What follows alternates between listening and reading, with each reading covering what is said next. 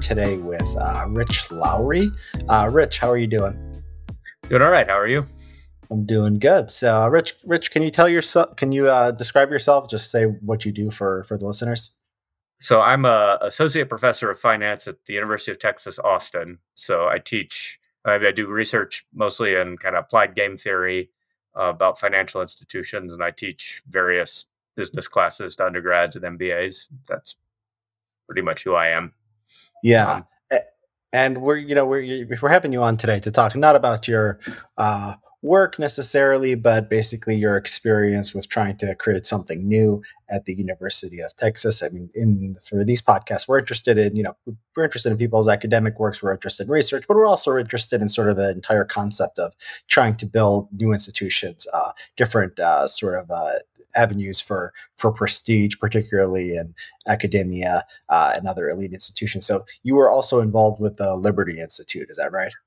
Yeah, I mean, roughly, we sort of a, few of us decided that the current way things are functioning at universities is I don't know exactly how strong to say it. Completely absurd is the nicest way I could put it, uh, and that there needed to be serious changes to how things are being done, and students needed to go back to actually learning information and reasoning methods and things like that, rather than what they're getting now in most of their core classes, which is just here's what you need to do to be an effective advocate for particular uh, extreme political positions, which is, you know, at some point you start running into these finance undergraduates and the smart ones roll their eyes and tell you the stories about all the ridiculous classes they have to take to fulfill core requirements. And the less smart ones come in with these really toxic ideas about capitalism and society and all of that. You're like, well, you know, here's why banking creates value. And they're like, no, you're all evil. And so it sort of becomes this, yeah, you got one group of people who are, who are completely brainwashed and this other group of people who are, have had their time wasted. And so we felt it might have been time to, it might be time to do something about that. So we tried. Yeah. So you're we're, we're uh, you know this conversation is based off your recent article uh, for the James G. Martin Center that we'll link to called "How UT Austin Administrators uh, Destroyed an Intellectual Diversity Initiative." Um, before we get to that, so you you are uh, you're in the business school, correct? Yeah. And and finance, you don't you wouldn't think of it as inherently a very political field. Is this? Uh, but you say you're saying it, it it has become political, or has it always been? How you know how is that, and how has it changed over time? I mean, I think it's changed radically just in the past few years. I mean, you've been able to see it coming, but you know, a lot of people, a lot of sort of older finance professors view all of this as not their problem. Like the university has gone crazy, but we have our little little uh, corner where we still just talk about how to create value in firms. But if you look at the, you know, everyone's talking about ESG and every uh, environmental, social, and governance stuff. Everyone's talking about how you should be using your firms to uh, advance social goals rather than um, profit, which is basically we should give up creating value for people and splitting consumer surplus and producer surplus, and instead we should take control of firms and turn them into social engineering things. We have like a sustainability major that's explicit, like the description of the major is explicitly like, here's how you can go enter a firm and manipulate it into becoming a advocate for leftist revolution. And I mean, this is a business school in the state of Texas, so you know, the whole university is you know people in business schools kind of recognize that the university has gone nuts, but it's going getting more and more. And you know, our, our, our current dean just completely wants to throw away the whole idea of teaching people how to operate in a firm and doing good things, and wants to you know change the world and bring in diversity, equity, and inclusion, all that. So yeah, it's getting pretty awful even in business. Uh, um, the um, uh, ESG isn't it? I mean, isn't um, don't they don't firms have a legal obligation to maximize shareholder value? How did how did ESG get in there? Am I wrong about that? I mean, nobody. You know, this is one thing you learn in finances. All these rules that people say that public firms have to abide by are kind of they're very squishy and nobody really knows what they mean and it all comes down to whatever in you know whoever gets on the SEC's radar and they decide they're doing something wrong so nobody in the federal government is going to crack down on somebody for destroying shareholder value in order to promote you know the interests of marginalized groups. Even if technically if you read the rules probably you shouldn't do that but no one thinks that the feds are going to crack down on them for wasting shareholder money on that sort of thing. So it's effectively not uh, not Ill- illegal. It ought to be. You ought to face shareholder lawsuits but all this has to get you for to be really effective, you would need the SEC backing it up, and they're just going to say, "Oh no, as long as you're, you know, setting aside certain things to promote this political agenda, we're never going to touch you." If anything, if you actually pursued shareholder value without, you know, paying at least lip service to this type of activism, that's when you're going to get the attention of the regulators, and that's when they're going to start causing trouble. Like Elon Musk suddenly start people start poking around in his affairs as soon as he says he doesn't want to do that sort of thing. So, despite making electric cars, cool. So, yeah, yeah, yeah. This is something I yeah. Anyone with Sorry, yeah, uh, no, anyone with any knowledge of sort of administrative law knows that this is not unique to business that there's an infinite number of laws and they're often have vague standards on top of vague standards and you know they can't go after every possible violation. So you're you know technically there's i guess a legal case against esg but yeah that makes sense. It doesn't it doesn't matter that much. Um, so do you guys um, uh, so uh, so you guys um, tried to do something new at university of texas. How did this how did this come about? Uh, so we had a small policy center that still exists. It's not that small anymore. The, the it's now called the Salem Center for Policy, uh, and this was a thing that was some money that was floating around that nobody wanted because icky people had donated it because nobody wants to be associated with money that was actually earned through the creation of you know decent consumer products or anything. Uh, and so one, one, of my friends, Carlos, I, I, think you know Carlos, um, of course, Carvalho. Uh, yeah. you're, you're affiliated, we're, we're, all affiliated with the Salem Center. Yeah. You're in the Salem Center. So, I'm part of Salem. Center. Carlos is our boss. So yeah, go ahead. Um, so uh, yeah, anytime Carlos has ever tried to make me do anything, you might have a an interesting description of boss there. Um, but he, yeah, he he runs this center, and basically we had this center. We were trying to do things. We are doing programming, but we couldn't really get what what really needed to be done. We needed the ability to offer students a different perspective in their classes than they're getting currently from sort of core classes in the university. And we we started this freshman seminar to fulfill one of the requirements and we try to give you know so 50 students a year get to see something that isn't nuts about economics statistics which has actual information and all of that but 50 students isn't going to make that much of a difference. And then we looked at all the other people offering these freshman seminars and those syllabuses are just nuts and we saw saw more and more of this. So we came up with the idea and we got some encouragement from some supporters. I may have suggested that we start using the University of Texas's recommended land acknowledgement in some of our meetings with supporters. So we're we're supposed to all get up in front of every public event and talk about how we're actually on Turtle Island and acknowledge that we really are, you know, the Comanches should really be in charge or something like that. And so this sort of thing, uh, gradually, some of our supporters recognized that there probably needed to be more done, and so we were, you know, chomping at the bit to do this. And so we came up with this proposal where we would create sort of an independent unit, like a college of you know, reasonable dissenting thought.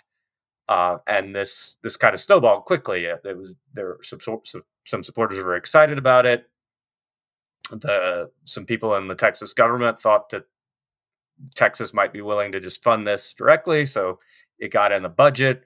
We got money for it. There was a whole agreement between the university and the Texas government about what this was going to be. We were going to be able to offer, you know, hire faculty who wouldn't be able, you know, right now, if you have sensible thoughts, there are very few departments in at the University of Texas where you can be hired. Like if you have sensible thoughts about society, you might be able to get hired in petroleum engineering as long as you keep them to yourself. Yeah. But if so for people people listening to this, they might not. I mean, they might not have been in college for a while. I mean, they might not. They might think you sound crazy, and that you know, none of you know, it can't possibly be that bad. But me and you, you know, you're in a university now. I've you know been in universities recently. It, it, it's bad. It's it, it's uh, you know, there's you know the I think what they could show to people to say is the diversity statements. You basically, when you're hired now, and maybe promotion or other things too, you have to you know express support for affirmative action, identity politics. It's not it's not subtle. It's not like, you know, your yeah. research is like has this bias, this little bias or that little bias. It's like there's loyalty oaths to the to the regime. You swear allegiance to diversity, equity, and inclusion, and the particular definition of diversity. I mean, that's bad enough. We shouldn't have. I mean, I'm actually okay with like, hey, if you're coming to work for a state university, you shouldn't be advocating for overthrowing that government and replacing it with a totalitarian dictatorship. If someone proposed that loyalty oath, I would at least consider it. But you shouldn't have a loyalty oath to specific policies, and you certainly shouldn't have a loyalty oath to specific stupid policies. And what we have now is loyalty oaths to, you know, the idea that we should have proportionate representation by identity groups at, with at least as much uh, representation from marginalized groups as they are in the general population, rather than Plus, all those marginalized people who are hired for diversity must adhere, must have a critical consciousness. So they must all be, you know. So if you if you manage to hire Thomas Sowell, he doesn't count. Wilfred Reilly doesn't count. So we you have, and not only is that the policy of the university, we all have to say we like that policy, or we can't get promoted. Like I'm never going to be a professor. I can say that right now because I will never be able to score on that. Um, and then inclusion we have to we have to be inclusive which their definition means we can't ever say anything that makes marginalized groups with critical consciousness unhappy. So uh, you know in order to be employed at the university of texas you have to kind of commit to never stating a fact no matter how true it is that makes a marginalized person feel a, a member of a marginalized group. This could be a multimillionaire who happens to belong to one of these marginalized groups. If you make him unhappy and not only do you have to commit to not making these people unhappy, you have to commit to supporting a policy of inclusion, i.e., don't make these people unhappy throughout. So yeah, it's that yeah. crazy. Yeah, and, and uh, equity, equity is, is do, do, do they do they uh, do they give you trouble for if you have a race blind, if you have a sort of woke capitalism? Are, are they okay with that, or or even is even the sort of the capitalist idea sort of hard to maintain on the university? So I'm I'm a little so it's okay for some people to get super rich as long as it's as long as the number of people who are super rich is in proportion to yeah uh, their share of the population. So it's okay. This is a great trick on the equity. It's like okay, it's okay for like a handful of white people to be really rich, as long as we make sure that people from other groups are also really rich. But we need to make sure they didn't make their money through sort of ugly capitalism. It's okay to make your money by writing books about how horrible society no, that, is. Yeah, that's just sort of the ideology. I'm just wondering. I'm wondering about sort of the the the, lit, the litmus tests. Are, are there, um, you know, they there was a um, you know some uh, Substack I saw the other day about what's happened to the American Political Science Review, um, which was the top journal of political science. They basically a few years ago they had a uh, they had a, uh, editorial board that was all women, you know, purposely, um, and then they, you know, each of them study some kind of identity politics thing, and they were basically explicit about affirmative action. Is is are the finance journals or the business journals, or I mean, are they that bad yet, or or is it um, still are you still behind? So, econ has gotten. So econ is probably worse than most people think political science is, but political science is so horrible people can't even probably conceive of that. Yeah. Uh, but no, I, uh, the most recent AEA papers and proceedings, that's the most important conference in economics.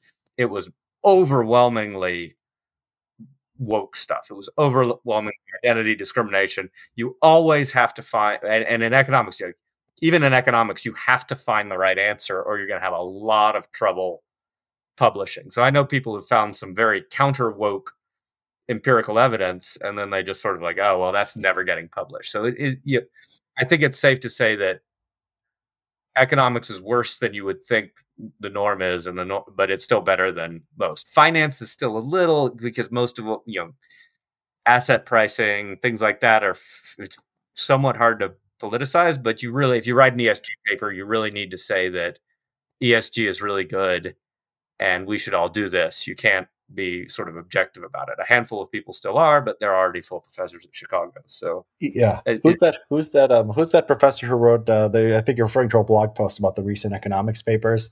Uh, uh, a, Cochrane, John Cochrane talked about that yeah.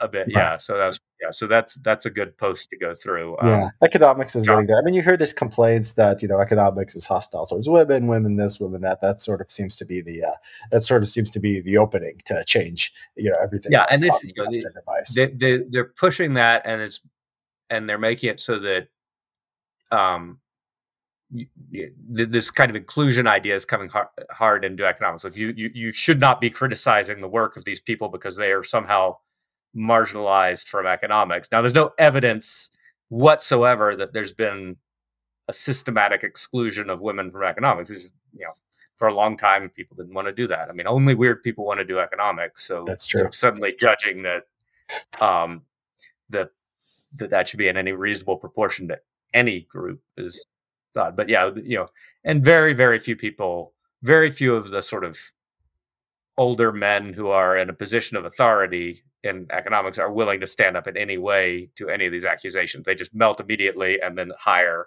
Like, I mean, Chicago has been, I think, illegally hiring entirely based on sex for a number of years, or they did for a while. So yeah, yeah, yeah. Chicago's bad. sad. Yeah, I mean, this stuff is happening quickly. I mean, if you were if you got out of academia two five years ago, I mean, it, it, it's a it's a different world. So yeah, I mean, I, I'm you know I'm convinced. You're convinced. I don't think there's any dispute about how bad it is for anybody who's you know willing to sort of look at these things objectively unless you're a social justice warrior and you think you know all this stuff is great yep. anyway um, i think if you're skeptical of this stuff you you you have to understand academia is is pretty is pretty bad so anyway so you guys tried to do something so we wanted it. to carve out one place where you know a few university of texas students could get a sensible education with like objective facts objective methodology and not have to go through all of this and maybe get you know we had this idea of offering a degree of like sensible history. It's nothing. You keep saying sensible and objective. How, like, how do you? I mean, you, you, you know, when you describe sort of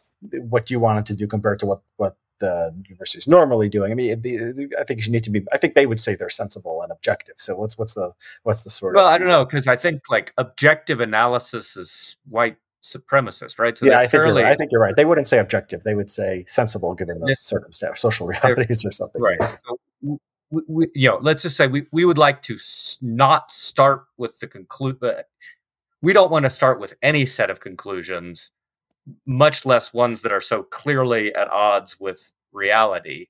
So, right. you know, we want to go back to how you know gather evidence, test hypotheses, yeah. that sort of thing. And I think it's, and I think it's useful to be explicit about what what their what their sort of uh, what their conclusions are starting with. It's that capitalism is is bad. Um, it's yes. bad for the planet, bad for humans. Uh, every group should have equal representation in a just society. Uh, well, I think any just society, the historically marginalized groups will have at least proportionate representation. So if we suddenly woke up, like it's perfectly fine that the entire board of the APSA is, is women. women.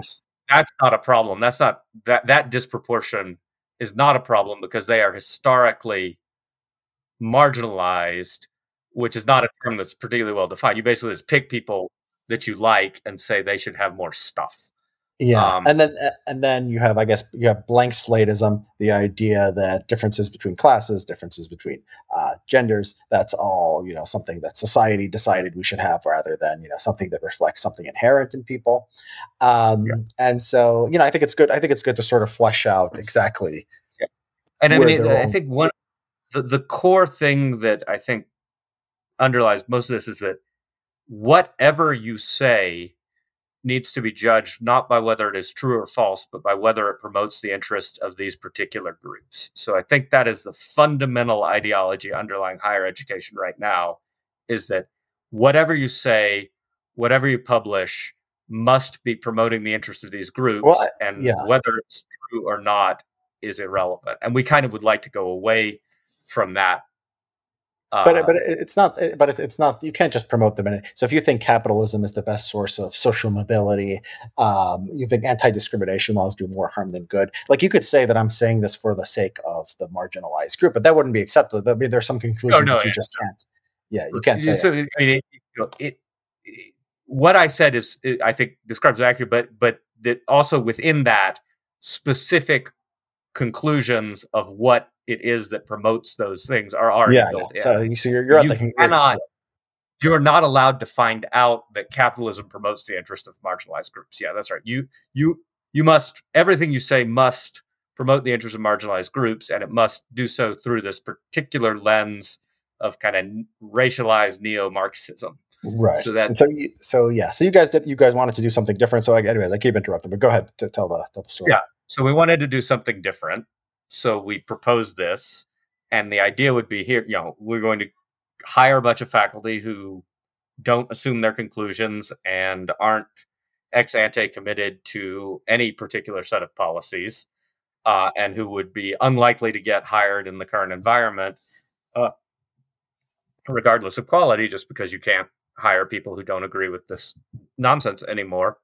Uh, it seemed pretty reasonable. Is just a matter of like, let's go back to how people used to think about problems before everyone went crazy. Um, and this was a fairly appealing to a broad swath of non-academics. Um, and this was approved, and then you know we we were excited. We were going to start building. We were going to hire people. We were going to offer classes. It was going to be an absurd amount of work. I mean we're both, who, who, who, approved it? I'm sorry i'm very interested in the mechanics here because people who want to you know maybe do something so, similar or know how this stuff works. We get we got things we we got a line and a the main budget for texas. So we got two years worth of funding with the assumption that we so it's three million a year the regents so some state legislator wrote it into a bill. The governor signed it, like you know, like you learn yep. in civics class. Okay. Yep.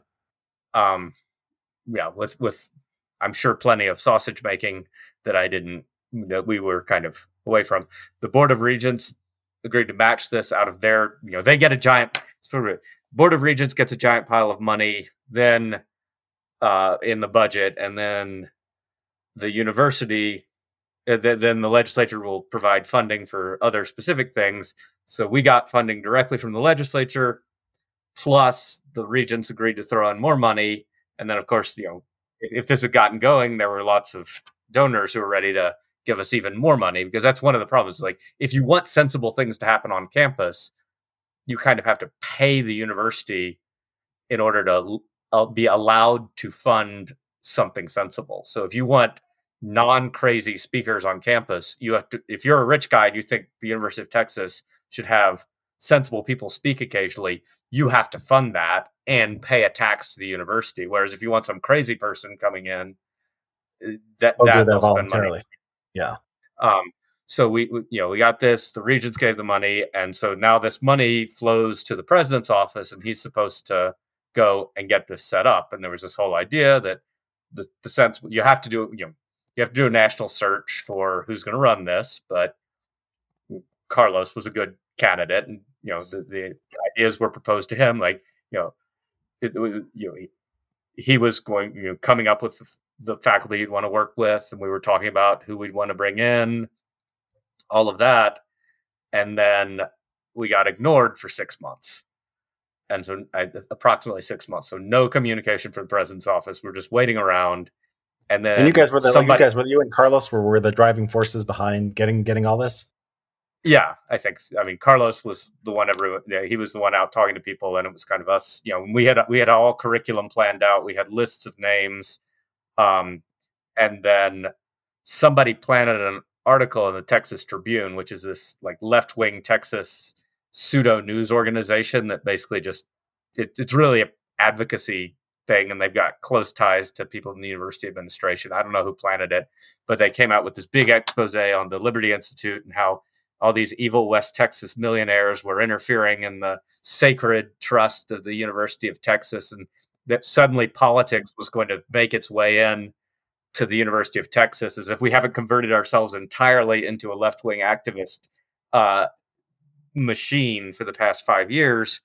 Uh, and so then the president now, it turns out the president had picked one of his deputies to be sorting out how this stuff was going to work, and he picked a critical race theorist. So one of the first things he did was make like hardcore critical race theorist who teaches like Marxist dance and doesn't believe there should be a single conservative voice on campus. He made him vice president of academic priorities. Now, this is the guy who's now in charge of figuring out how to set up this new uh, dissenting entity. So we've got a critical race theorist in charge.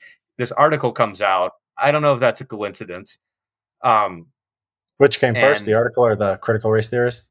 So it turned out the critical race theorist had been in charge for months that we didn't know about. Uh, and then, you know, article comes out, president's like, oh no, we can't do what we used to do. He calls in Carlos for this meeting. And then the critical race theorist is sitting there dictating exactly how the thing would be structured. And the idea is, okay, Carlos, we'll let you run this. Um, as long as you just give money to existing departments to hire people they would hire anyway. And you can ask them to hire people, but you can't do anything. So the whole idea of like an independent group, like you cannot hire a sensible person with the assent of the anthropology or sociology department. The, so the idea is like, okay, you've gotten this money for this independent thing. Instead, we're just going to use it to fund the wish lists of existing departments. And you just go around and tell all the conservative donors and politicians that everything is fine and this is the right way to do it.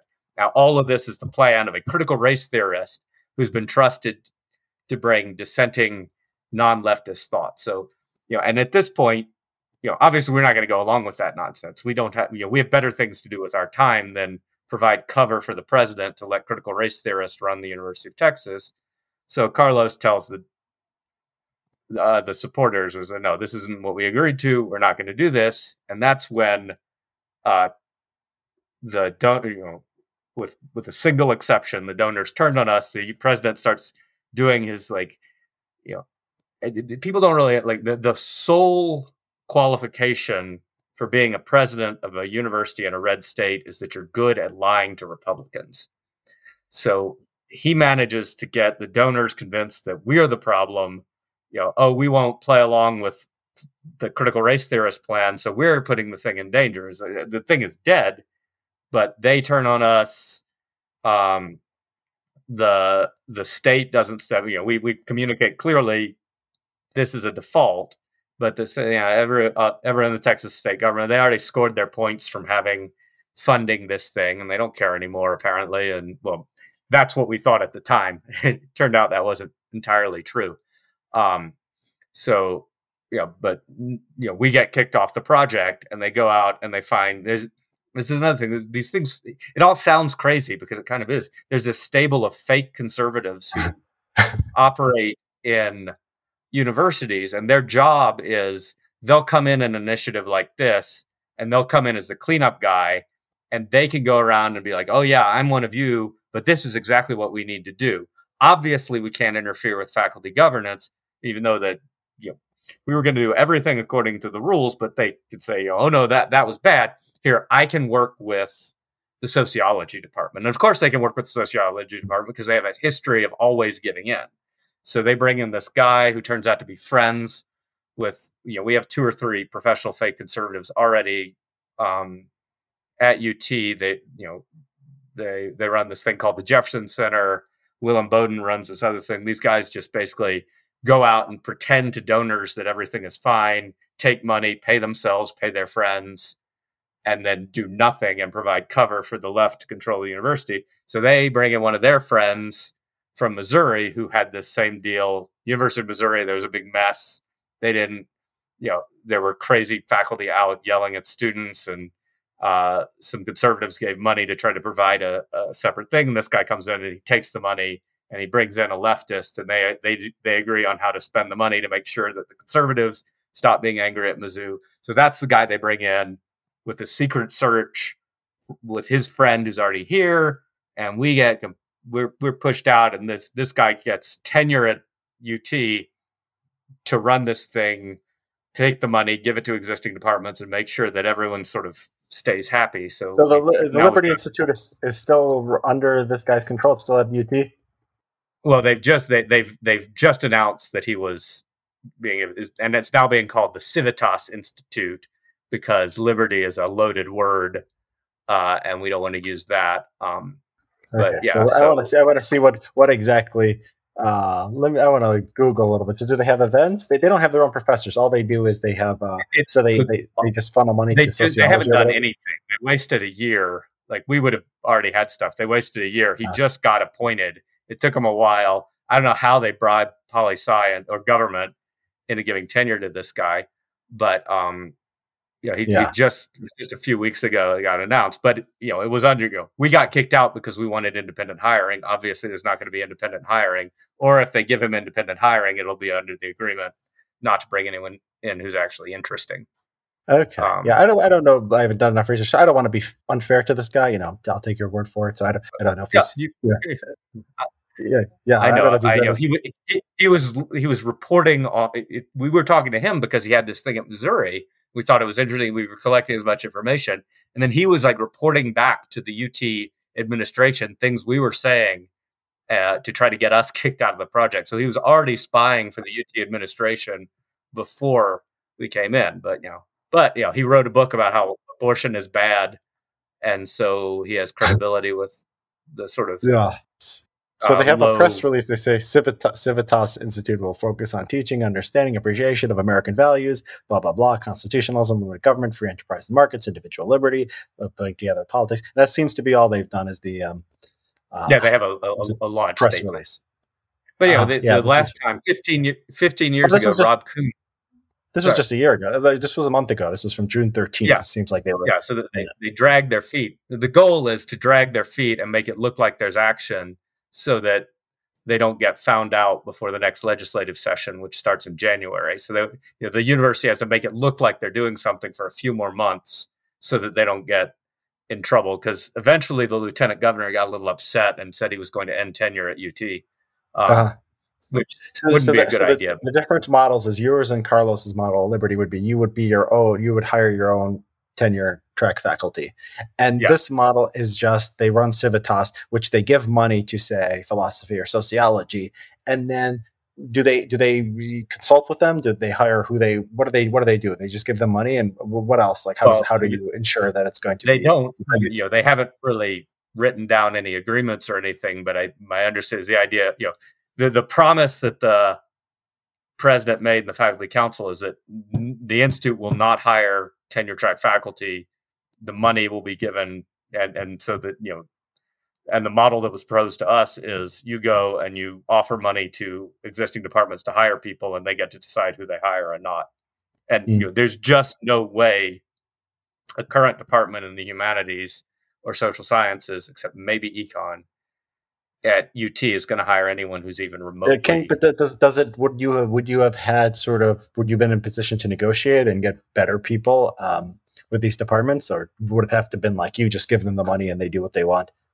I mean, the claim would have been that we would have negotiated, but the answer is they would have just taken the money and done whatever they wanted. They, you know, the, probably they would have found some very one of these professional, you know, it would have been an opportunity for them to bring in one of these fake conservatives because they, they could bring in someone who they, would then provide cover but they're all the you know but you know when the chips are down you you know these guys are gonna like we have people isn't in the problem school. that yeah isn't the problem that you have to be sort of you have to be a fake conservative to get along in any of these like eh, you know me i couldn't survive in academia like i don't know how you survive you're you're older maybe you came at a it came in at a different time but you know it's like anyone they hire within academia who's going to be along is going to have to have you know sort of sold their soul on this stuff already right well and that was kind of i mean it, if you get like I'm 43, I think.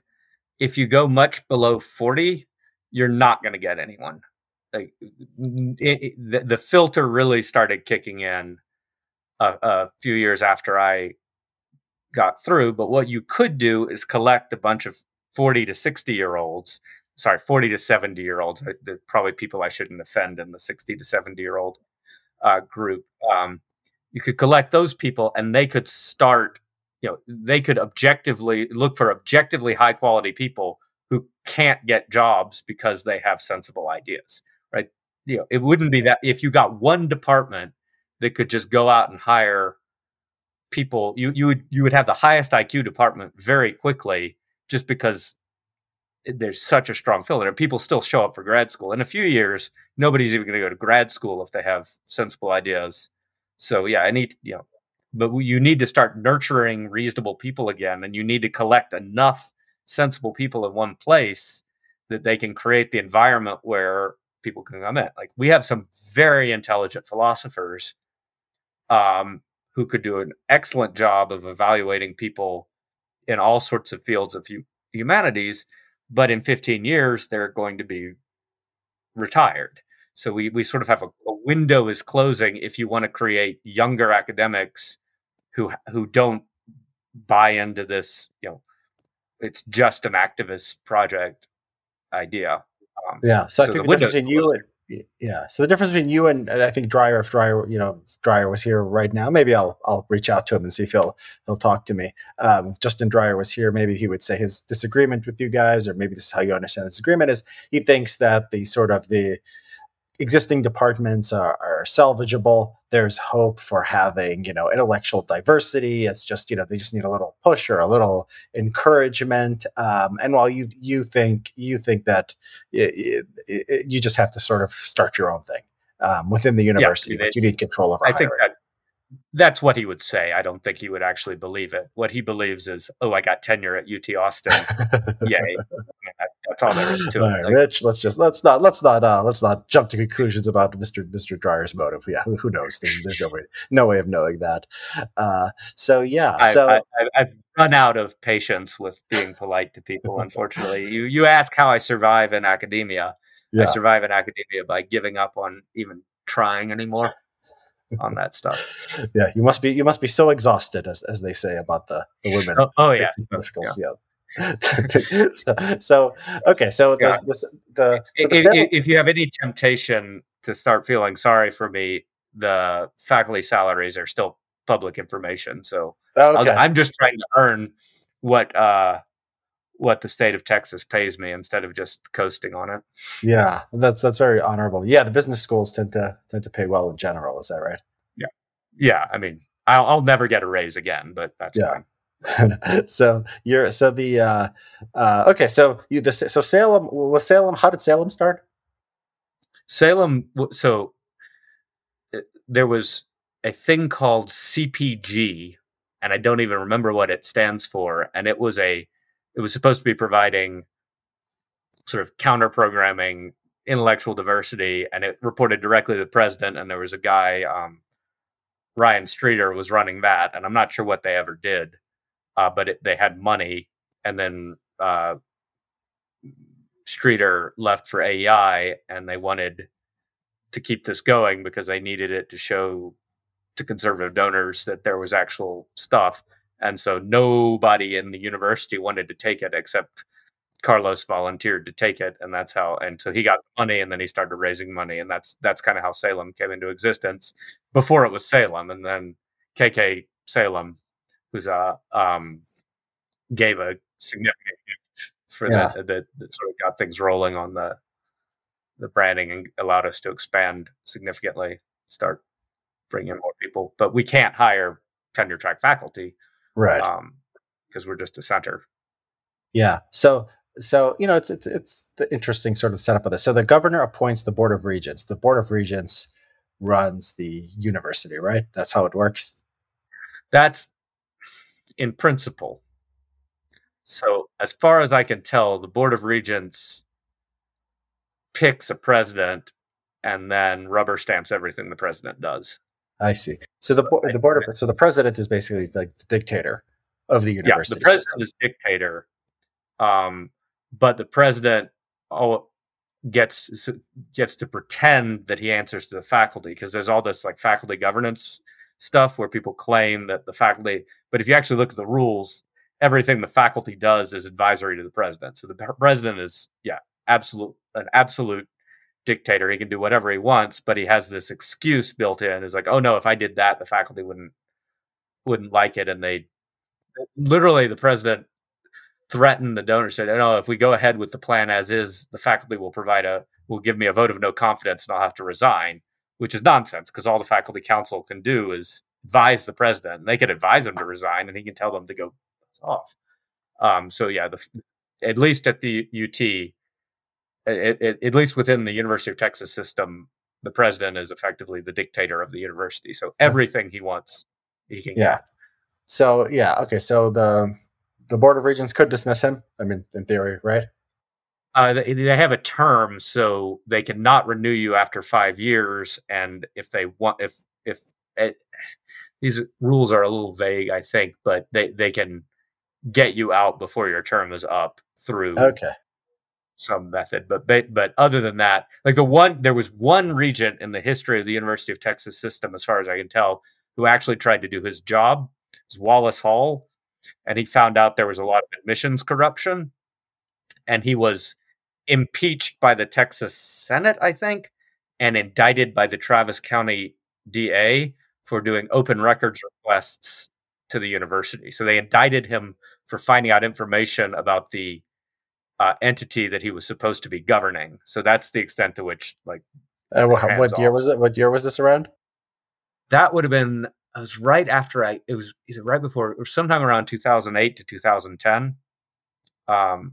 So and then you know he got pushed out, and that's when they brought in the guy who runs things now, which is Kevin Eltife, and his whole job is to keep things quiet. But Yeah. So I get so yeah. So I, so the yeah the question here is they, these are you know this is a Republican state with uh, Republicans in all positions of power as far as you know statewide offices. The you know the university system is not an independent branch of government. It completely depends on uh, a budget coming from the state legislature, uh, signed by the governor. You had so you had those people you know wanting to do something about the universities. You also had these you know millionaires who seems like who uh, were willing to donate money. It seems like they themselves wanted you know some kind of more conservative thought on college campuses.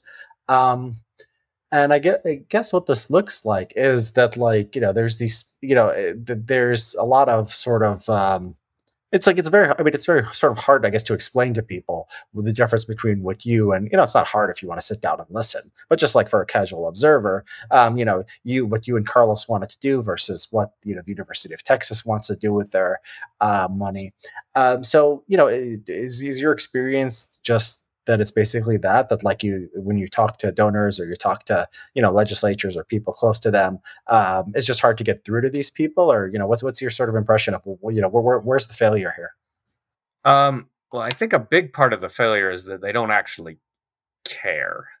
Like they're the- politicians Yeah, uh, and the the board of regents, like the, you know, they're very averse to anything making noise and causing problems, and so the regents are very focused on making sure everything stays quiet. So the only reason they would go after a president and try to remove him is, is if there's like chaos, because they're th- th- they want the nice quiet thing going, and so they are you know very willing to lo- go along with the president when he says oh no if i do something like this there's going to be problems. There's going to be noise. And then the politicians all have a lot of faith in the regents because they're their appointees. Now who ends up wanting to get on the board of regents? It's apparently a bunch of people who are you know they're willing to give money to republican politicians or their former like you know former Republican politicians who were very much on the left, even as they were Republicans, uh, and so that that sort of layer is really uninterested in doing anything about improving the university, but they do want to keep things quiet, and the faculty know that, that they can their power comes from causing a stir, and so it's really very much you know, what you end up with is you you end up hiring the president who you can trust to keep the faculty quiet by giving the faculty whatever they want. So that's mm-hmm. why we have two critical race theorists on the five person tenure evaluation committee. Because that's what the faculty want. And that keeps the faculty quiet and happy. And then you have a guy who can go around and like show up at the country club and smile to the rich guys.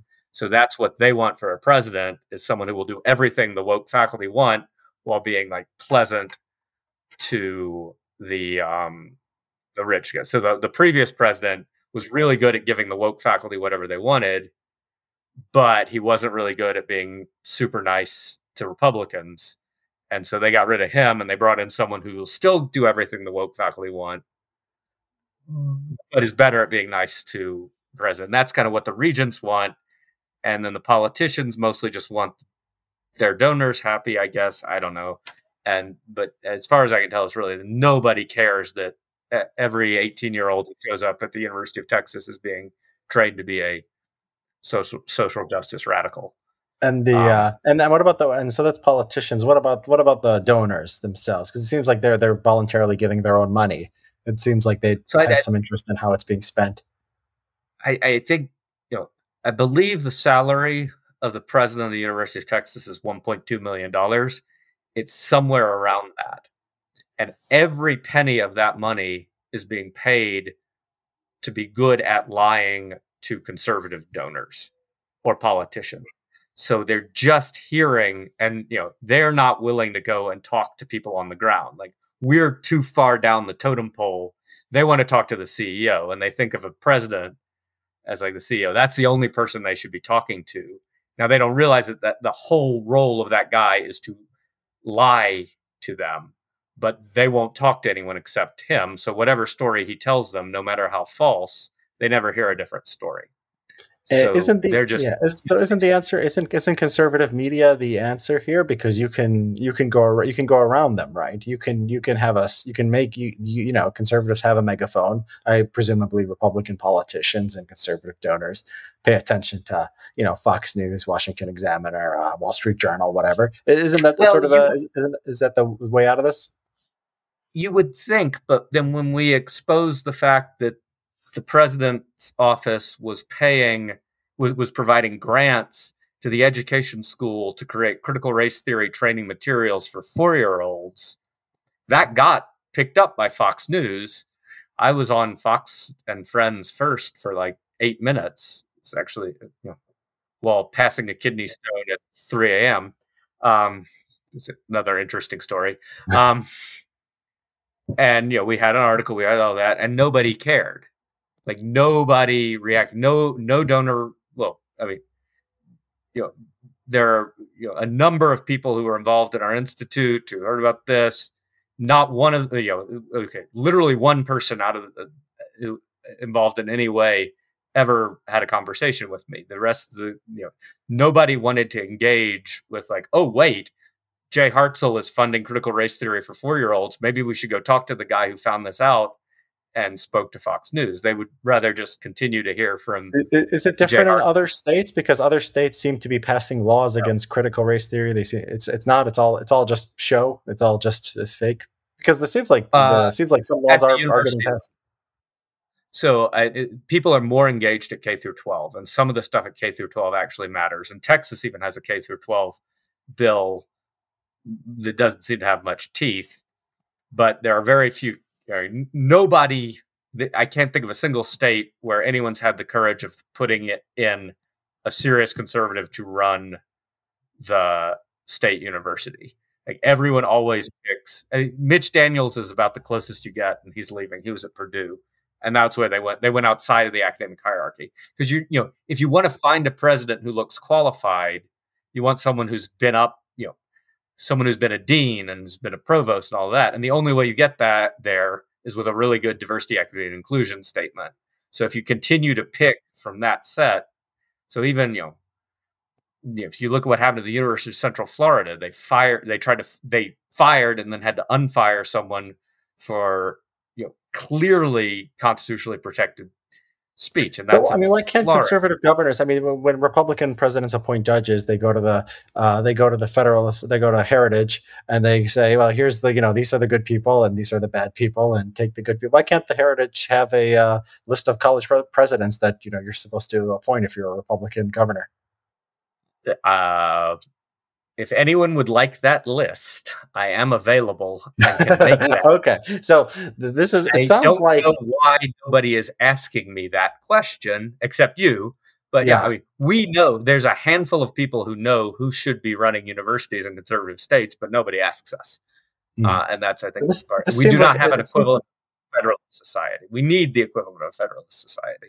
Yeah, yeah. I mean, there's these, you know, there's these you know, there's these groups like Fire, and there's these groups that are sort of, you know, uh, try to play the middle and say, you know, uh, for free speech and this that. But I think, I think the, I think the thing is that that stuff you you have to be sort of ideologically opposed to this stuff because the, the what these people do i think when you uh, alluded to about the president being paid to be a good politician is that basically if you give them any wiggle room if you give them any control they're going to figure i mean they have the the numbers within the university system and they, yeah. they are familiar with the bureaucratic processes and they have the the time to work on this stuff so it really has to be you know, it really has to be like build a new thing, has to be appoint some kind of president who's just completely ideologically opposed to them. It can't be, you know, write them letters and hope they hope they uh, yeah. become a little more reasonable. Yeah, that it, it, it, without extreme change in leadership, or I mean, even if you try to build new institutions, every like the instinct when people are building new institutions is, oh no, we want to be down the middle. We don't want to be ideological, and down the middle means, oh well, let's go find a former college president to run this. And then all of a sudden, your new initiative that's supposed to bring diverse of thought suddenly has someone who's completely drunk the Kool Aid of DEI in charge, and you've already ruined your new institution before you even touch it. You have to be more, you have to think much more outside. Like, if you want to start something new, you have to go find the people who would never, ever, ever have become a college president in the traditional system. Yeah. Otherwise, you're going to ruin it before it gets off the ground. There needs to be a little bit more creativity and a little more understanding of like who it is you should trust. You should trust the people who've been sort of pushed to the sides. Um, you know, they're you know, again, I have a list. I'm happy to share the list. If you want someone to run something, I got a list. You want to make it just public? You want to make it public? Does it need to be a private list? Uh, probably I should. Well, I, I haven't asked anyone on that okay. list. Okay, let's, let's, let's, let's not get ahead of ourselves. Okay, yeah, there was. Uh, there's a good book, um, The Rise of the and it's not me because I act like this, so probably yeah, shouldn't pick me. You. But there's plenty of far more acceptable types of per- persons who who could run things. Yeah, you read the book. Um, you read the book, The Rise of the Conservative Legal Movement by Steve Teles. I started, uh, yeah, part it's, of the way through. Good. Yeah, very, it's very good. The it's, first couple chapters are very insightful, and you know, it, it and it, it really gets at the need to build something with a core of committed people. So if you look at when sensible ideas have survived it, when they have overwhelming numbers against them, it's things like the Federalist Society, a tiny group of people, not that big of a budget, but really committed to their ideas, not trying to reach out and build the big tent. Well, we'll get like the 75% woke people on our side. And no, we want the 0% woke people yeah. and we want to focus a couple, you know, rational expectations and monetarism survived in economics, and both had problems, but they were much more sensible than the, the dominant idea. They just picked federal two Federal Reserve banks and they just took over, and then they kept their ideas uh, functioning in those two places. So you, you, yeah, but but it was all committed people. As soon as you try to have this big tent where we're like, oh no, we want to make sure at least half the people are actually you know on the left and that way we can show how reasonable and open we are well then those half the people on the left will always support other people on the left and will crush you because you're trying to be objective and you, you have to yeah. build institutions it, it sounds with, like to be to be a um, to beat the left at universities you have to sort of become like them right it sort of seems like every ideological movement has to be this way. It's not like you know, uh, there, it's not like you go and you have a free marketplace of ideas, and then you know they say X and you say Y, and then people say, oh, Y is smarter than X, and you know you don't coordinate with yeah. anyone or have any strategy or or anything. It, it seems like it's a very the sort of the the marketplace of ideas sort of metaphor. It sort of seems like very naive, and it seems like it's never worked. It doesn't work that way. It's never worked that way. Um, the market, people over academia. Ideas the marketplace for ideas has to take place between different institutional infrastructures. You can't have, you know, I mean, there's, so there's a broad set of ideas that could operate within one institution, but they don't include the dominant ideas. You so you can't have a marketplace of ideas where you have woke people and non-woke people under the same administrative oversight because the woke people's philosophy is get control of administration and silence everyone else. So you could have a whole bunch of different people with different perspectives who all embrace the idea of free debate operating in one institution, although that may, you know, people will embrace the idea in principle, and uh, so but you know you have to create administrative structures that don't allow people who want to silence one group to do so because nobody gets silenced because their ideas are bad they get silenced because they're not as able or willing to take over the administrative infrastructure to silence people. Like really stupid ideas win at universities because the really stupid ideas include oh we should take over all the committees and drive out everybody. Right? So uh, you know that's you know, the the survival of ideas within bureaucracies depends on it, it, it's almost you, you, almost evolutionary like the, the really fit ideas are the ideas that cause you to take over bureaucratic systems not that are actually good for governing society nothing about being good for governing society makes you more likely to get control. But, but then the, the, the, marketplace, but is it the marketplace of ideas? Then is it it's sort of impossible because if you're just sort of out there, you know, you know, you're staying within the. Let's say you built a free speech university, um, and you had the woke people and you had the non-woke. The woke people will will take over. There has to it has to oh, be a political program. It cannot be a purely intellectual. Yeah, you you, uh, you have to say. I mean, you have to be ideologically committed to the idea of pursuit of objective truth. I mean, you, you need a commitment to that, and you need to say people who aren't pursuing objective truth don't belong in this institution. You can't say, "Oh yeah, of course we'll have place for we'll have a place for critical social justice in our free speech university." No, you, have got. To, I mean, and this is not novel ideas. Like Karl Popper went through this pretty carefully. Like you can't just sort of willy nilly like. I mean, this is what drives me nuts about like this the sort of red scare stuff obviously you shouldn't have been bringing communists into universities because the whole idea of communism in the United States at least was to take over institutions, destroy your enemies and then use those institutions to promote communism. Obviously that you know, fine, we want to not make that illegal, sure, but that obviously is not the sort of thing you can have within a university where you're trying to debate ideas on the basis of reason and evidence. Like, no, we need you know, if you want your little communist shop, you go over and you fund it yourself over here, and we'll take the tax money and have like objective reason. Uh, but but everyone, the Republicans are so and conservatives are so scared of ever doing anything that looks like it might go against free speech, and they don't bother understanding the subtleties of it. That they're they're you know, they're allergic to the idea of interfering in universities because like, oh no, we don't want to trample the they they they have almost no principles, but this is the one principle they have is that we'll never interfere with how the left does things at universities because that would be against our principles, and th- th- they're not solving the fixed point problem. Sorry, now I'm getting. No, that's that's all. That's all great. So the so okay. So what you know? What can people you know? What can what can people do? We have a lot of listeners. Some of them are donors to causes.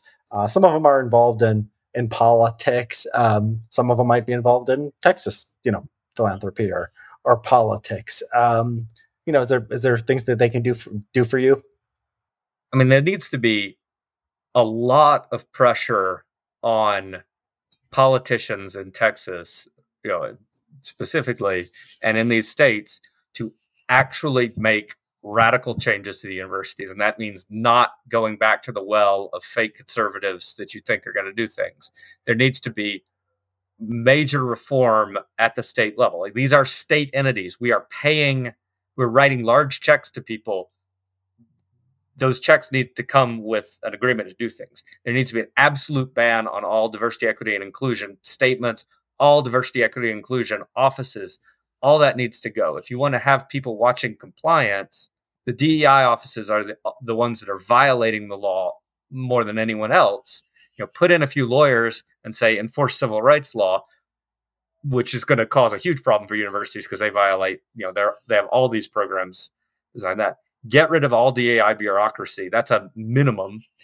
Get rid of university leadership that is sympathetic to DEI and CRT put serious and, people and, and there's, charge. And there's nothing. There's nothing. There is not. I mean, the critical race theory stuff. I think people will say First Amendment, blah blah blah. That there's nothing. Eh, you can write a law tomorrow that says no DEI statements or yeah. administrators in a university. A, leg, a Republican yeah. legislator can do that. A Republican uh, legislator can uh, legislative body can pass that. A governor can sign it. There's there's nothing here that that that yeah. is impossible.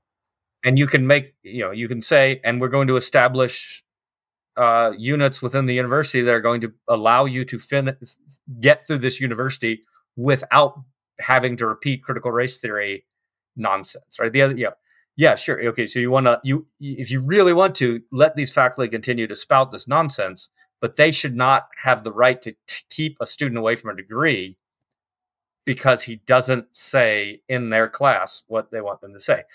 Our faculty will fail you if you don't regurgitate the critical race theory nonsense to them. And they have at least two critical race theory requirements at UT through these flags that we have. And that's true in a lot of places. Anyone that has anywhere that has a diversity or social justice requirement, that's saying that in order to get this certification from the state, you must adhere at least state your adherence to a particular political ideology, that should be wiped out. That's not a violation of the First Amendment to say you're not allowed to force the students to hold a certain political view. So those are like low hanging fruit, no brainers. Absolutely should happen. And if you know if you're giving money to a politician and he's not saying that should happen, then you need to rethink whether that's an actual somebody who actually yeah so i mean this is yeah so i mean like if a republican politician wants to ban guns or something i mean they will get primaried and they will they will lose right i think the problem with this one is it's so uh, you know it's so like the status quo like a politician can you know never get in trouble for just doing the status the you know the status quo yeah. and the status quo is always just letting this thing go on autopilot right. um so you need yes somehow the status quo came down to republicans voting large amounts of money to people to engage in communist activism. Yeah. And that's just how that's yeah. just what's okay. And now it's worse. Like I'd go back to communism over what these people want now. the good old days of yeah, communist communist yeah, Back when the KGB was actually carefully controlling this stuff, it at least had some coherence to it. Now it's all just it's all it's all gone so wild without those guys like those guys got busy with other things and it just kind of had a took on a life of its own. Yeah. So okay. So yeah, there's you know there's there's possibilities for political action here. On, on there's on a lot that there's a lot that could be done. It's just puzzling that nobody seems to want to do it. Yeah. Okay. So there's um I think you know I, I'm optimistic. I mean the K through 12 stuff. I mean you said that that's people are getting serious about that. I mean it does seem like a lot's going on. School boards, elections, things are happening. I mean it's it's just you know getting conservatives to care about universities and wokeness. That that battle is won. It's just explaining to them the mechanics, yeah, making it, it a little more sophisticated. it's really important that people understand that no matter what you, if you don't fix universities, you don't fix education schools. You don't fix education schools. You don't get the craziness out of K through 12. You can write all the laws you want, but if you keep having people coming through the University of Texas Education School and going and teaching your kids, it's going to be awful. Write whatever you want to write in a bill. It won't work if you've still got these people um, running gotcha. Like these are the people who want critical race theory for four year olds, and they're the ones training the teachers who are going to teach your children. And that's not great. It's not just a bunch of whiny faculty with, you know, on our little clouds bouncing around. We actually do. Sadly, universities do affect society. I wish it wasn't true, but it's true.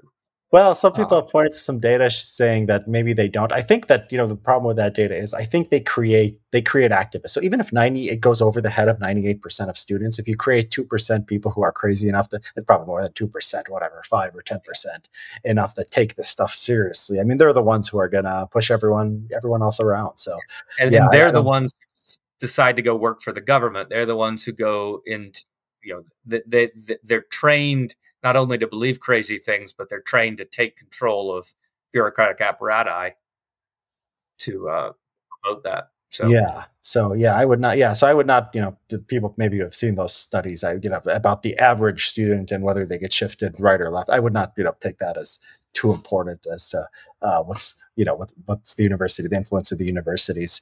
Um, Okay, so Rich, are you still trying to do something at the University of Texas? Are you going back to your, you know, your finance journals, or well, you know, what's the sort of the plan for you from here? Well, I mean, the University of Texas is probably a lost cause until somebody replaces the leadership. I, so nothing good is going to come of that. I'm hoping to, you know, I want to make sure people don't keep i mean i feel really guilty we we took money we got money from taxpayers and it's now been stolen by grifters so i want to make sure that that doesn't keep going. That's a huge priority for me is making sure that like I feel like I I I don't want to just walk away from having taken six million dollars from taxpayers and having it squandered on insanity. Uh, so I want to make sure that doesn't happen. I you know I'm trying to sort of write things to try to get things out there, and you know maybe you know maybe I have some further ideas that are floating around that maybe too early to be sure. But I'm not I'm not giving up yet because something has to be done. It's it's really bad. But yeah, UT is a lost cause though. Okay. Well, we'll be we'll be uh, keeping touch and you know keep yeah. paying attention to what you're doing. So yeah, thanks a lot, Rich. It's been a great great talking to you. Thank you.